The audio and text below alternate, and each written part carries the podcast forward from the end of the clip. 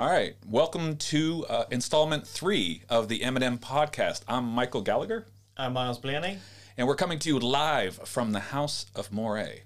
Uh, on the second floor of Simon Laurie, uh, Simon Laurie House, which is also uh, confusingly the fourth floor of St. John Land.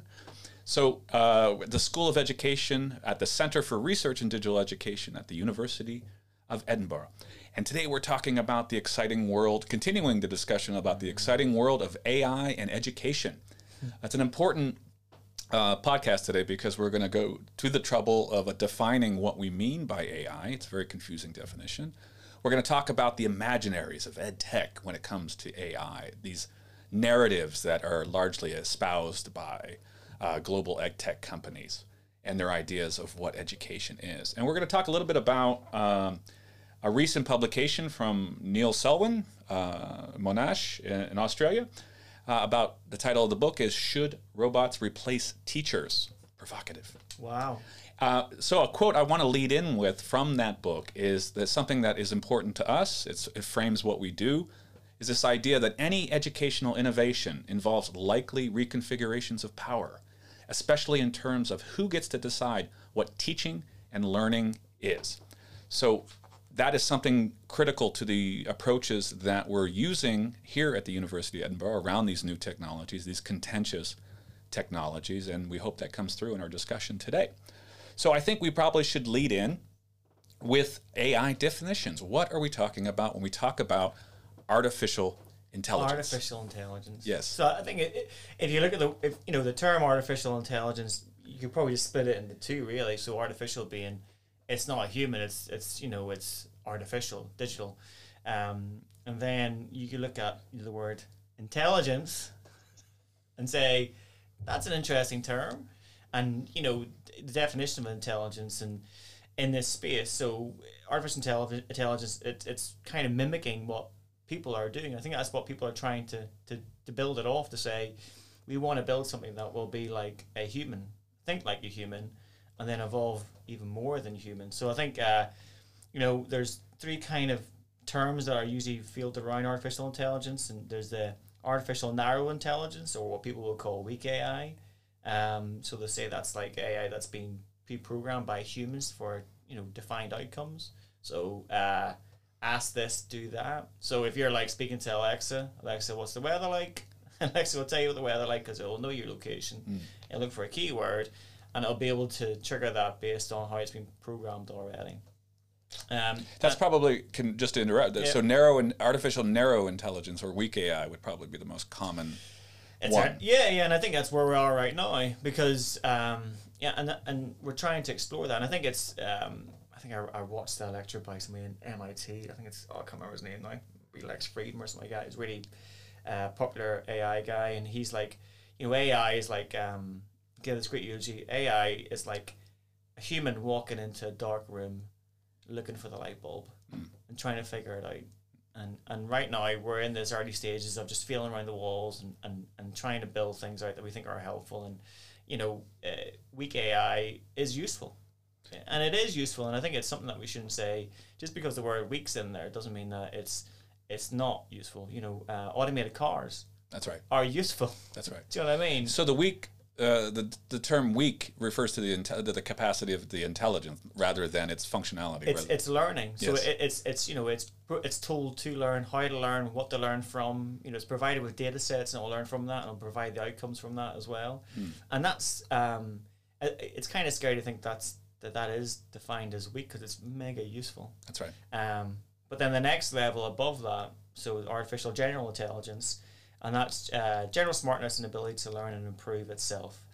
And that's not by humans. So that's saying it's got it's you know for the for weak AI for the narrow intelligence, it's got data sets provided to it, and it can figure out those problems from those derived data sets. The general intelligence is maybe it doesn't have that data available, right.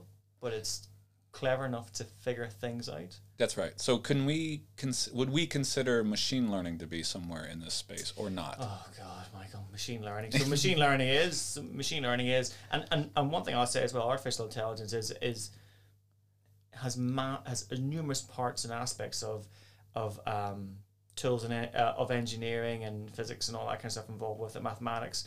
And it's a bucket term for all those terms as well that get put Agreed. in there. Machine learning is in there. Machine learning is based on you know uh, machine learning can be used for weak and for for general intelligence as well and for all because it's it's it's getting that data set and then analyzing that and coming out with an outcome.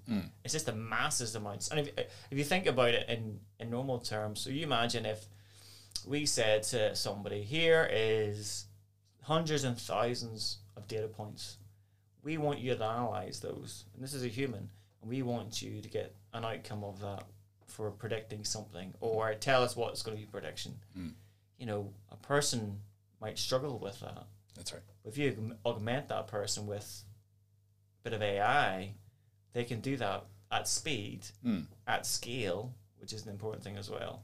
Um, without, well, I don't want to say without any kind of bias or anything like that, because depending on the AI's program, that will, it will have some kind of bias in it. Yes. But it's being able to do those things at speed. So, yeah, machine learning is, is, is in there. It's another, it's just another thing that's part of this as well. The ability for the, the tech to do things at scale is massive. Okay. So I, I'm sorry, I didn't mean to interrupt. That narrow intelligence. We have general intelligence, and how about the, that last category? Yeah. So, the, and I think so. One one thing is general intelligence is something that is, is being strived to, you know, right now, and I think uh, people say that might be one or two breakthroughs that unlock general intelligence, and then there's super intelligence, which is um, the kind of unknown Mm. where something is um, it's better than human intelligence, you know, and I. It's. It, I think it's that dystopian view that we always jump to, like Skynet. Skynet referring, yeah, referring uh, Skynet referring to um, uh, the Terminator. the movies. Terminator thing. I. We're, we're going to evaluate and say, well, hang right. on, I'll I'll plan an outcome that's better for everybody. That's correct. and Plan am- and execute one. yeah, and I'm better than you. That's there right. you go. Boom. You're Yeah. And it, it, it's it's kind of like um, yeah. I, I don't know. I think I think these three terms are, are, are great. You know, artificial general intelligence sounds like it's it's where I want to stop. Um, and it is something that will be. The narrow intelligence is something I think it's mega useful to to a lot of people, to a lot of functionality, to to a lot of areas. I think it's it's great and, and we shouldn't discount it, but it's that kind of you know we as humans want to strive to to learn, to push, to yet again it's about you know not being happy what what we have right now. How can we how can we get to Mars? How can we get past that? How can we do this? How we can figure everything out? Um, that's the way we are. Yes. Okay. Yeah, I, I'm, I'm satisfied with those those three definitions. I think there's dangers in each of the three. Oh yeah. Uh, there's complications in each of the three. Obviously, I think we can uh, easily imagine those, especially around the machine learning, the bits that aren't necessarily predefined, where there's some kind of autonomous action taking place that the the AI is learning from a particular data set and employing that learning into another interaction. There are dangers there, largely around the data, uh, the data being tra- being in, uh, interpreted. Yeah, but it's also yeah that transparency, like you say. So how is it how is it being interpreted? Is that is that kind of it goes back to that that black box algorithm thing. Do you know what I mean? Where if you're saying then okay, so the weak in, the weak AI, the narrow intelligence AI, we've defined that. We said here you go, here's this, do this. Um, you know, and, and it's maybe not that transparent for weak AI, but if you're thinking about the involvement of it, and, and if we don't see that how it's learning, why it's learning, what it's doing from that data, then that's dangerous because it's like, well, why is this outcome being produced at all? That's correct. Is this with all the facts? Is this what you know? Looking at that, someone else, some it's like looking at a picture hanging That's in a right. music, and you know, in an art gallery, people can. Ten people will look at it, and ten people will get ten different points of view of it potentially. That's fine. Yeah, I would agree with that. I think the black box bit of how the algorithms are determined and how the AI functions and how it responds are really the critical bit uh, in terms of of diminishing any sort of trust in these systems. Is that often we don't know how these outcomes were produced. We don't know what data it was pulling from. Yeah, uh, what in, what algorithmic kind of interpretation it had of that data and what it thought was appropriate uh, to respond with. I think all of those questions really diminish a potential trust. and it's the people writing them. So right. if you think about like even even stripping it back down to say, if you go to presentations and someone's got a pie chart up and they say, "Oh, we we asked people," and you're like, "Well, who did you ask? when did you ask them? Are they related to the subject matter? Yeah. It's all that kind of stuff as I agree. well. You're like, well, what, what, you know, that data set, and even, I think even the person asking the question, people creating the charts, is their bias to say maybe they don't know that they have a bias towards something, and then maybe they want to have an outcome, That's correct. and that's it as well. And all these things apply to whether it's a human or whether it's a digital entity, which is artificial intelligence. Do you know what I mean? It's it's, it's the same thing. Absolutely. They're not perfect. Well, They're not- they're not perfect, yeah, and but they are. I think I think some of the concern maybe with AI. I mean, if I'm interpreting from my own position, is that it's acting in some ways autonomously. It's acting without restraint. yeah. It's within parameters. It's within very strict para- parameters generally. It's pulling from very strict data sets generally, mm. but ultimately is acting independently of of the human once the once the human has programmed that interaction. It's because we think it's magic That's right. and we think it's always right. So its potential for yeah exactly. So its potential for amplifying bias is is great. Massive. It's great, and I think there's a lot of examples. These uh, you know these highly uh, uh, dysfunctional examples of Well, the recruitment one, recruitment the ones or Amazon recruitment's the one, which which is all like old. It's all middle-aged white guys that Hmm. get recruited. So the they they uh, the tool that they use, the algorithm that they use, to only look for middle-aged white guys. Yes, which I think is particularly problematic, and I think in a lot of this technology being pulled from particular tech centers. Yes. And this is this will come up again in these imaginary part when we talked about that when we talk about that a little bit in a second. But it's pulling from particular centers of technological activity. Obviously, the Silicon Valley narrative, uh, increasingly in other other centers as well. I think Beijing would certainly qualify as an ed tech uh, center now with a particular set of beliefs that are incorporated algorithmically and interpreted upon on the data. So all of that could happen. And you just imagine from a very functional use case, if you were the selection of data is critical to its performance. So Yep. this idea that if you were to run a bot strictly machine learning from say uh, YouTube comments only, Oh Jesus. the, the dystopian bit of that becomes very pronounced very very quickly so it quickly i mean there are cases of it quickly learning to be uh, respond in racist terms or to Well, that's the Microsoft. Um, Yes. Oh God, I can't remember the name of that, but I think it was in a day it was tweeting out porn and Nazi stuff. that's correct it's, it's so it, it's so it's learning from what it, it feels to be true fed, yeah, that's Yeah. pe- people. And I think people wanted, and that was the point of why people attacked it to say this doesn't work. You have to rethink about this. You have to realize that these things are programmed, and if you know we can break them. that's correct And it, it, it's kind of you know we're not even so you're talking there about you know geographical factors as well and social cultural factors as well coming That's into it. Do you know right. what I mean? With, with all these places, it's, Yeah. it's crazy. That's right. So if you had a broad enough data set and you were looking for diversity, and you were looking to maintain a degree of diversity and inclu- inclusivity in your That's what I was education, say, yeah. uh, how do you teach the the AI to not treat uh, data anomalies, i.e., diversity, as outliers, as something to be normalized? Um, so there's a lot of tensions there. Yeah, you have to write it on the moon. Yes. You have to have somebody born on the moon Yes. who'd have to write it on the moon Yes. and use all data sets from all over the world. That's right.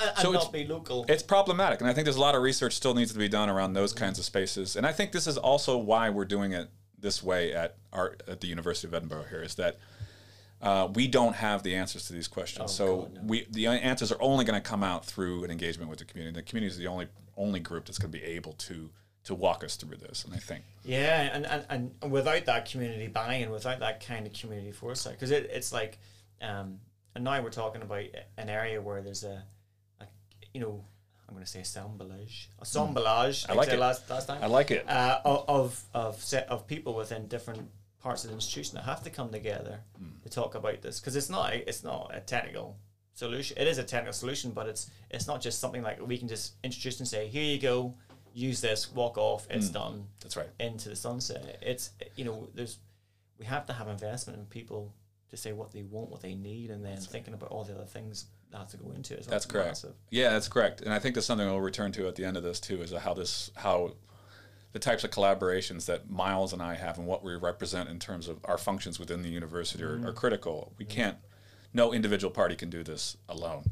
So uh, we'll talk a little bit more about that. But the second part of this is talking about the imaginaries. I think uh, this idea, what are the narratives being presented with AI in education uh, and how those are being advanced largely by the ed tech industry itself, and how that might right run a bit uh, counter to what how we see ourselves and the values we sort of place at the University of Edinburgh on education, on teaching, and, and, and learning, and these types of things.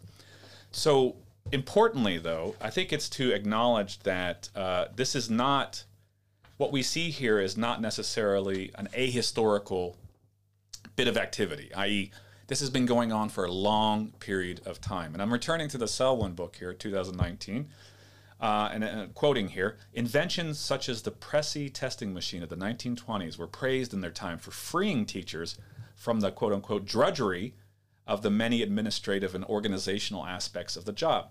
While these pre digital machines usually relied on rudimentary analog mechanics, some of the issues raised by such attempts at educational automation hold true for today's AI driven digital equivalents. And I think that quote does a good job of demonstrating that the narratives haven't largely changed uh, in terms of how ed tech is being presented. Uh, it's this idea of removing the drudgery administrative work, Yep. identifying the administrative bits of what the teaching function is already, and allowing those to be automated. Uh, and that's still presented in terms of efficiency and time savings and cost savings. Well, that's if you think it like to an institution. If you say we can, if you buy this product, we can save you and help you and do all this other, stuff, and you're like, well, bringing that product in, that's going to probably involve the academic or other people having to know what this product is and them using that product proactively as well. And incorporating that into their teaching as well, so that's that's massive. I agree. and that's like it's it's something that is kind of like blase oh but so easy to use and i and i always kind of go back to so like a learning management system or a, virtual learning, or learning environment people say yeah that's there that's great that means that expands teacher function because it makes everything online that means that they- they can access the content wherever wherever they are in the world and you can teach all around the world but the amount of time that academics have to spend on actually using it That's correct. and understanding it and curating it That's correct. and shaping it the way they need it. It's massive. I agree, and I think there's a, there's an important critical juncture there between what off the shelf technologies can do versus um, versus uh, bespoke bits of activity. Uh, the the bespoke activity necessary to make it meaningful in a in a realistic context. So there's this process of taking this technology, deliberating upon it, and adapting it to actual use that I think is often lost on both parties. Okay, both the teaching Yeah, group who may or may not understand the implications of this technology yeah, and the vendor or the commercial aspect of this who clearly have an, uh, an unnuanced view of what teaching is. Yeah, and and I think vendors will have a so vendors will probably have a a use case that they like, and then they'll go off and they'll try and and, and sell that. Do you know what I mean? And, they, and and I think vendors aren't vendors aren't completely the in the in the wrong here. No i wouldn't position them at all they're they're ascribing to Yep. what has worked in other markets As people buy into it and say, yeah, that's grand, and maybe there needs to be a bigger conversation before things go in to say, is this actually useful or not? Is this beneficial? Is there guidance around this? What do we need to do to scaffold around this for adoption?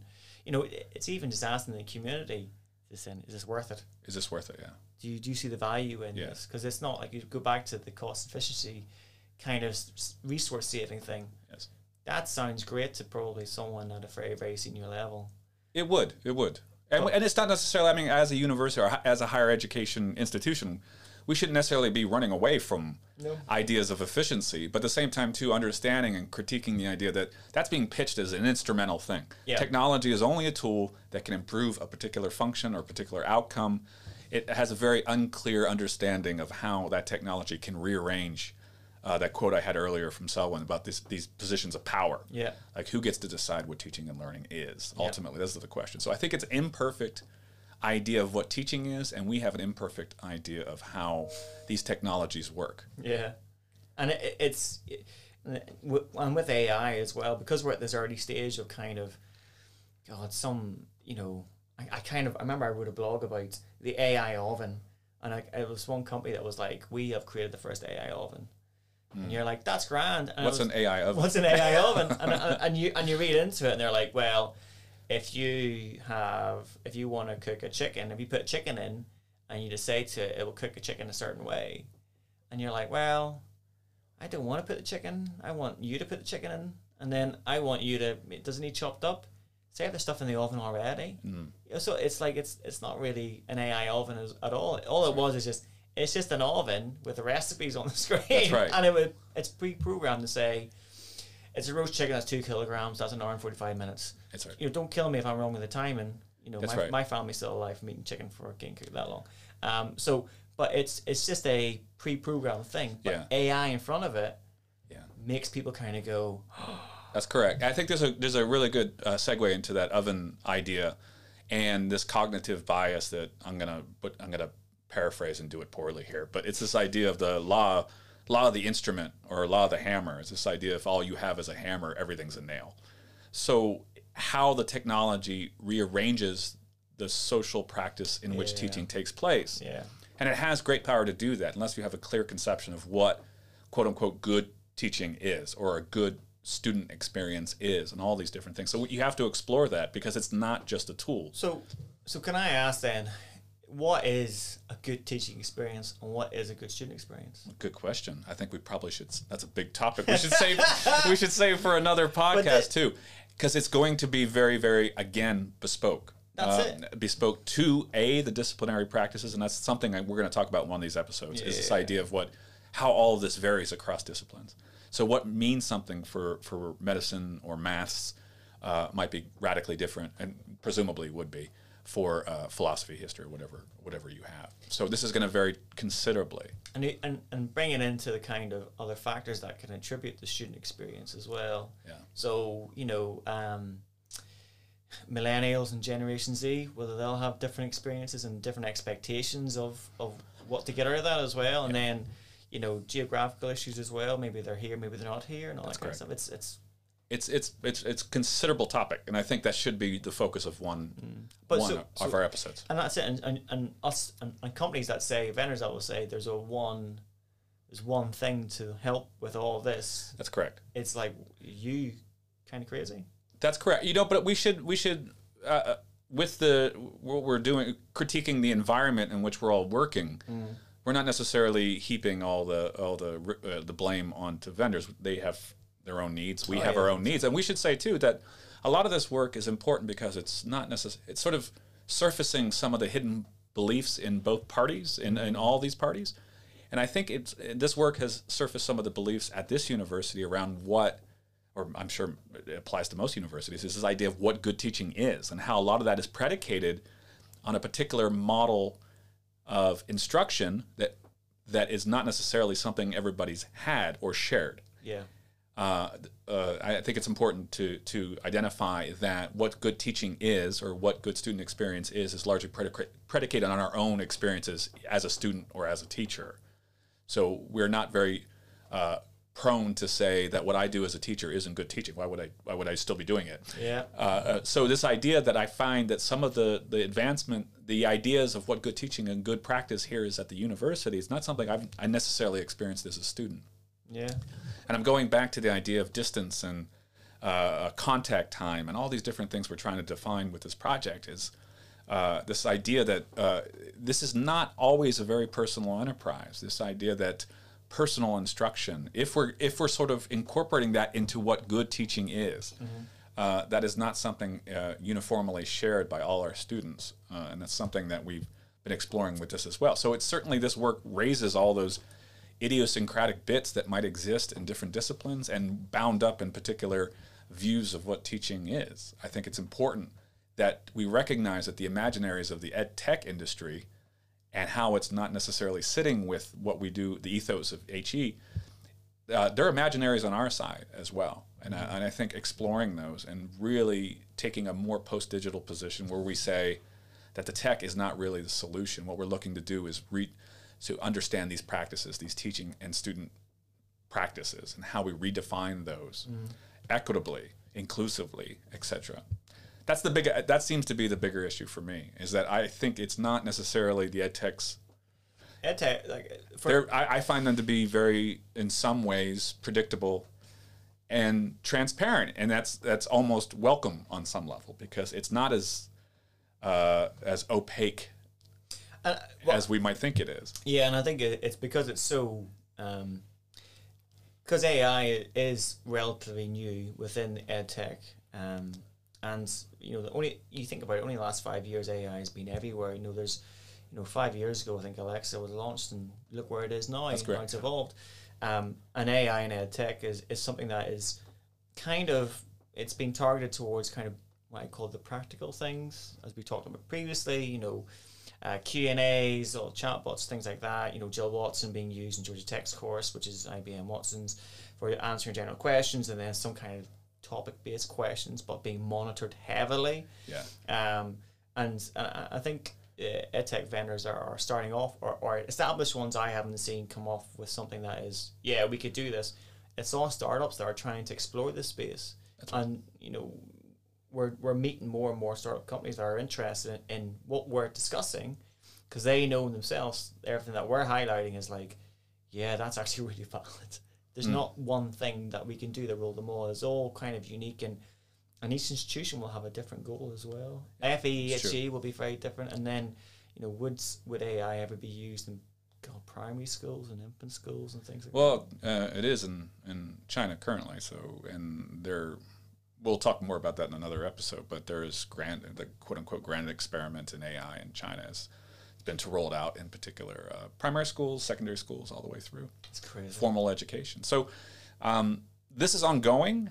There's parts of me that actually I think from, I don't know what your position is of as somebody who liaises with those vendors is like part of me actually thinks that a uh, when I'm feeling particularly pessimistic, a this is going to ramp up in a particular way in higher education that will ultimately be something we'll have to resist, or b uh, the market will lose interest at some point. I- I think I think in the short term there's massive interest, and I think uh, maybe splitting that kind of experience, and I think more and more in my head it's like we the, the student experience, splitting that into like onboarding, um, which is you know getting people into the institution.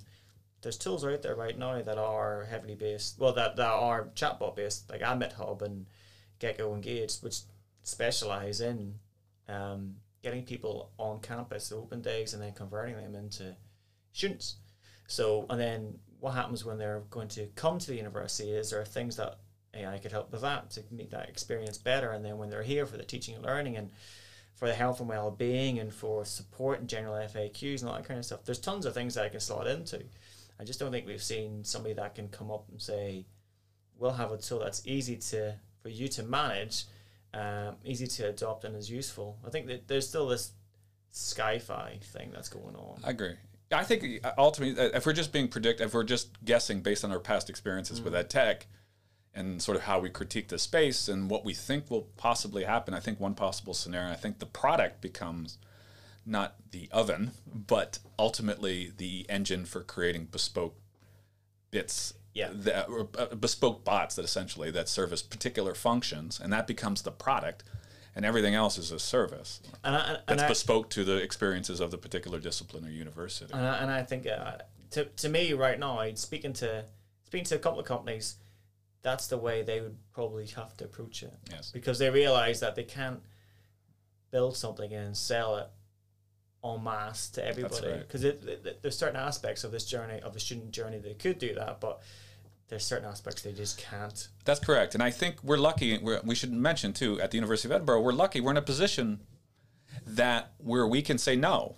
Like we have the so certain educational organizations and systems no. will not be in a position to say no. No. So the tool, if they're if it's, if it's the ed tech company selling en masse, Mm-hmm. that largely means those educational practices are being contorted to fit the technology. That's Yeah. something to bear in mind here too. That we're lucky. We're in an advantageous position here. Is that we ultimately can resist this, or redefine it in ways that are consistent with our values or our approaches. Yeah.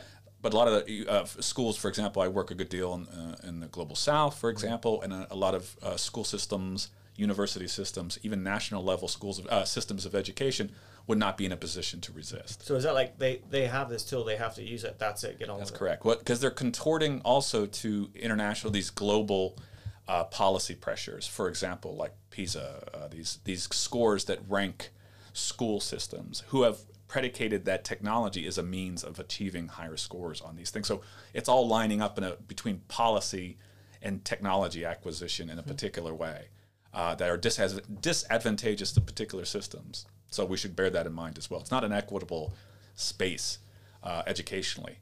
And I think, but more importantly, are the relationships this foregrounds for a university, specifically for us, is that it really foregrounds the need for what Miles and I represent in this space, right? So the tech side versus the academic side, we have to be working in tandem. Uh, yeah. we cannot work in isolation and figure this out. No, it's dangerous. It's dangerous. And, and to be to be honest with you, there's there's too many cases of, you know, um, technical solutions being put in place without that kind of consultation and without that wider conversation to figure things out, and they're doomed to fail. There might be a short term success because people are like, "Yay!" and then you start scratching the surface, and you kind of go, "No, that's not going to happen." And um, and especially with this kind of space that is going to evolve, I, I think it will evolve. Um, there needs to be this kind of connection between them. There cannot be this split. And this is, and, and the way the tech technology is evolving, this should be something that is permanently ongoing I agree. because it has to. And I think that's that's how we create success. And it's being transparent and learning from everybody within. Like we've always said all along, we don't have all the answers. Um, and so by actually having conversations and going out and speaking to other people, that's how you gain that knowledge and expertise and and the buy-in as well to see whether people are like. It's for us to say, well, maybe this isn't worth it. That's right. So I think yeah, even buy-in, the idea of buy-in is, is an important one we should return to. Uh, and I think the only way for, to to quote unquote buy-in would be uh, participatory, Yeah. collaborative Yeah. uh, methods where ideas are being surfaced, not necessarily by us, by the by the community itself. We all pay a lot of lip service to these things, um, but it's critical. It's critical specifically to this space. So th- the projects we're working on here with bots, or we're working on with other types of technologies, emerging technologies, are all predicated on the belief that whatever we create will be for the University of Edinburgh and by the University of Edinburgh. So Yep. we're going to be authoring these collectively by our by the whims of our own community, or by the ethos of our own community, by the needs of our own community. Yeah, yeah, yeah. And and without that community input, you know, it would just be pointless. Yes, I agree. It'd just be absolutely. It's it's daft. It's kind of like, you know, it's a bit like that design. There's this design picture that always gets mooted about project management things about you ask for something and it's like um I want a tire hanging from a tree and there's like ten different versions of it. And you're like well you have to go out and speak to people to figure out what what they need what's the appetite for it and and see whether they can understand. And also like like we know ourselves these terms artificial intelligence big data learning analytics adaptive learning they conjure up so many different thoughts and it's trying to maybe just define it in ourselves and simplify it for people to, to be able to consume it and say and make it real and say this is the use cases this is what we can see this is what we can do and once people understand that then they can kind of say well yeah i can have a bit of ownership of that as That's well correct. and I think it's critical i think for for chatbots you know i've always said boring and fun Yeah, and i'm not going to say boring anymore because i have to say practical that's right. um, but I think it is. It's it's uh, you know weak AI, you know narrow AI is kind of boring because it's pre-programmed and told what to do, but it's useful It's useful. and it is practical. Yes. So I will say practical from now on. Um, but from saying that language, people can now buy into it and understand it. That it's not like, what it's like the Matrix. And you're like, no, it's not the Matrix. That's right. It's a programmed That's right. thing of the Matrix. So I think it's an important point. So a lot of this work we're doing is not is surfacing beliefs, I suppose.